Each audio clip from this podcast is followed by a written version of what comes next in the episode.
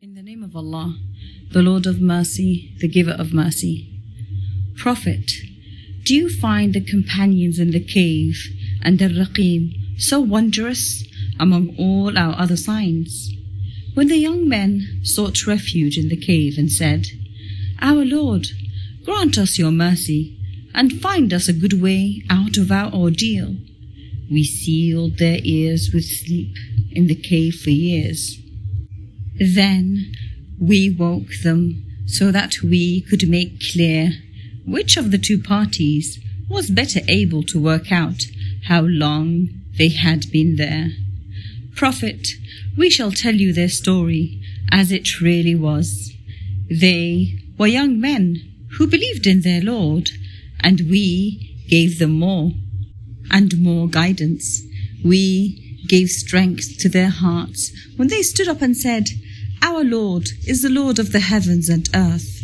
We shall never call upon any God other than Him, for that would be an outrageous thing to do. These people of ours have taken gods other than Him. Why do they not produce clear evidence about them?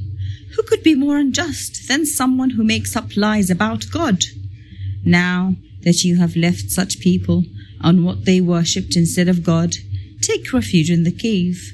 Your Lord will shower His mercy on you and make you an easy way out of your ordeal. You could have seen the light of the sun as it rose moving away to the right of their cave, and when it set, moving away to the left of them, while they lay in the wide space inside the cave. This is one of God's signs. Those people God guides are rightly guided. But you will find no protector to lead the right path those he leaves to astray. You would have thought they were awake, though they lay asleep.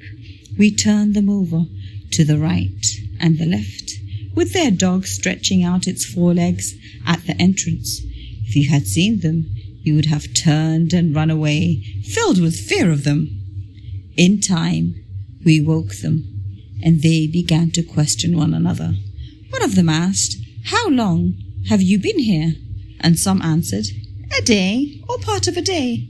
But then others said, Your Lord knows best how long you have been here. One of you, go to the city with your silver coins, find out where the best food is there, and bring some back. But be careful not to let anyone know about you. If they found you out, they would stone you or force you to return to their religion, where you would never come to any good.